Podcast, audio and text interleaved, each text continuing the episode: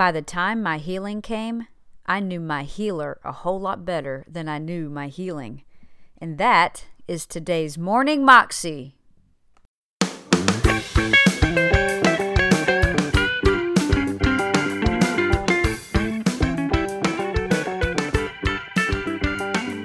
Welcome to the Morning Moxie Show. I'm your host, Alicia Sharp, and today we have Beth Moore with us again, telling us the reason that she sought healing for her life. So many times in life, we go through life with our past hurts and we just hold on to them and we don't ever really truly deal with them and get free from them. We just kind of shove them down and just live life with the kind of like a deep, dark pain inside of us. But the thing is, Christ died to set us free from these things. And as Beth tells, um, after having her first child, she realized that it was important not only for herself, but for her children that she chose to pursue freedom and to become free in every part of her life. The best part, though, for her and for all of us is that as we seek this freedom and as she sought this freedom and healing, she fell deeply in love with Jesus, the one who died to set us free. What a powerfully true story for all of us. Here's Beth. Today, I feel lump in my throat even telling you about this, is my firstborn's birthday. I had the privilege of raising two darling daughters that are young adult women now. But as I look at my oldest daughter with her darling, bouncing baby boy. I love to be able to tell her when she tries to describe how she feels about him. I love to say, Oh, baby, that's how I feel about you. Even now, I'm tender about her birthday because early that next morning, we'd had so much company on the day that she was born.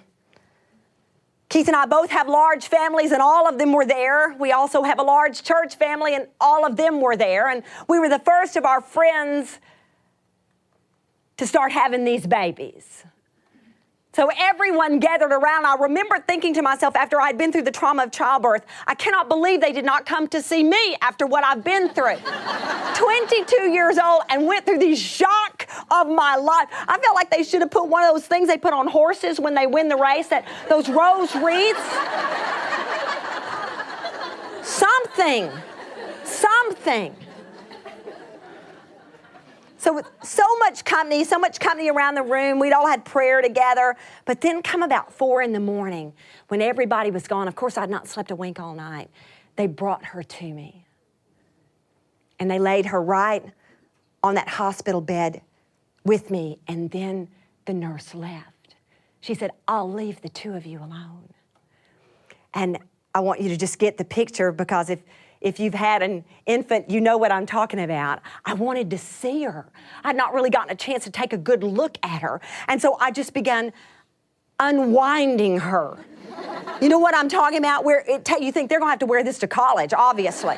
Where you're just unwinding and unwinding, and then you look at their little toes and their tiny little feet, and she was staring at me. The tears were just pouring from my cheeks, falling right down on her little belly. And I said to her, Hi, my name is Mom. and it was the most beautiful word. And I just, I looked at her and I just, I wept and I couldn't have articulated then what I know that my soul was saying, but I wouldn't have been able to find exactly the words. But I lay there with that little thing in my arms and thought, how could anything this pure come from anything this impure. I had a sense of impurity from the time I was a little bitty girl because of my early childhood victimization.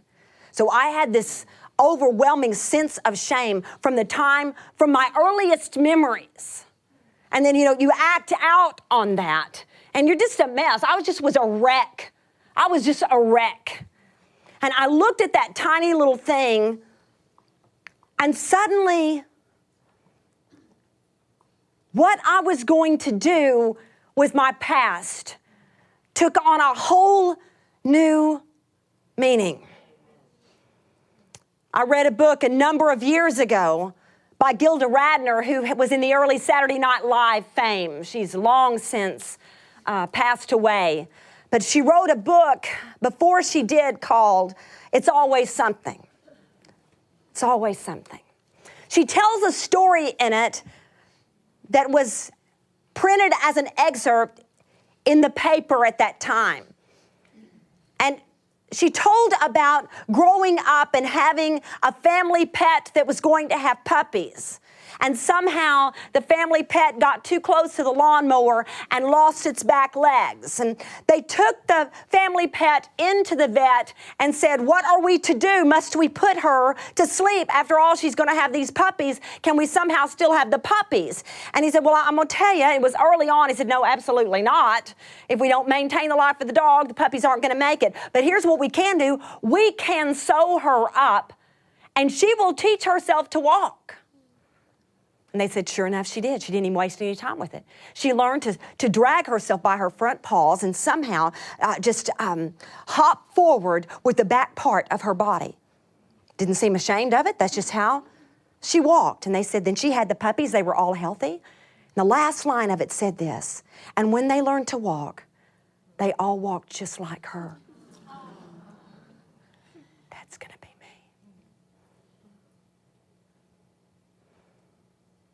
I became petrified that even if no one touched my children, that the second-hand effects of my abuse, if I did not deal with it, was going to show up in them. And somehow, all of a sudden, you got to do something. It was years before I would tell you that I was experiencing full freedom. You just go through layers and layers of it. It was a deep stronghold and it took some long and radical work. Anybody know what I'm talking about? But in the process of it, by the time my healing came, I knew my healer a whole lot better than I knew my healing. And I was in love forever. You understand what I'm saying? He was Prince Charming and it was done. It was done. I would be in love for the rest of my life. That's what the course of that longevity gave me as a gift. What would it take for you and I to decide it would be worth it to seek healing? What would it take? That was Beth Moore, and you can find that clip on YouTube if you search under Beth Moore, Why I Sought Healing. It originally was aired on the Life Today show with James Robison, and so if you search under that, it will come up under that as well. Also, if you want to know more about Beth and her ministry and when she might be in a city near you with her ministry, Living Proof, um, look her up at her website, livingproof.org. I hope you were inspired and blessed today by Beth Moore and her story. And if you get a chance, please take a few minutes to rate and review this podcast. I would greatly appreciate it. That's all I have for you today. I will see you tomorrow for another episode of Morning Moxie. Blessings to you.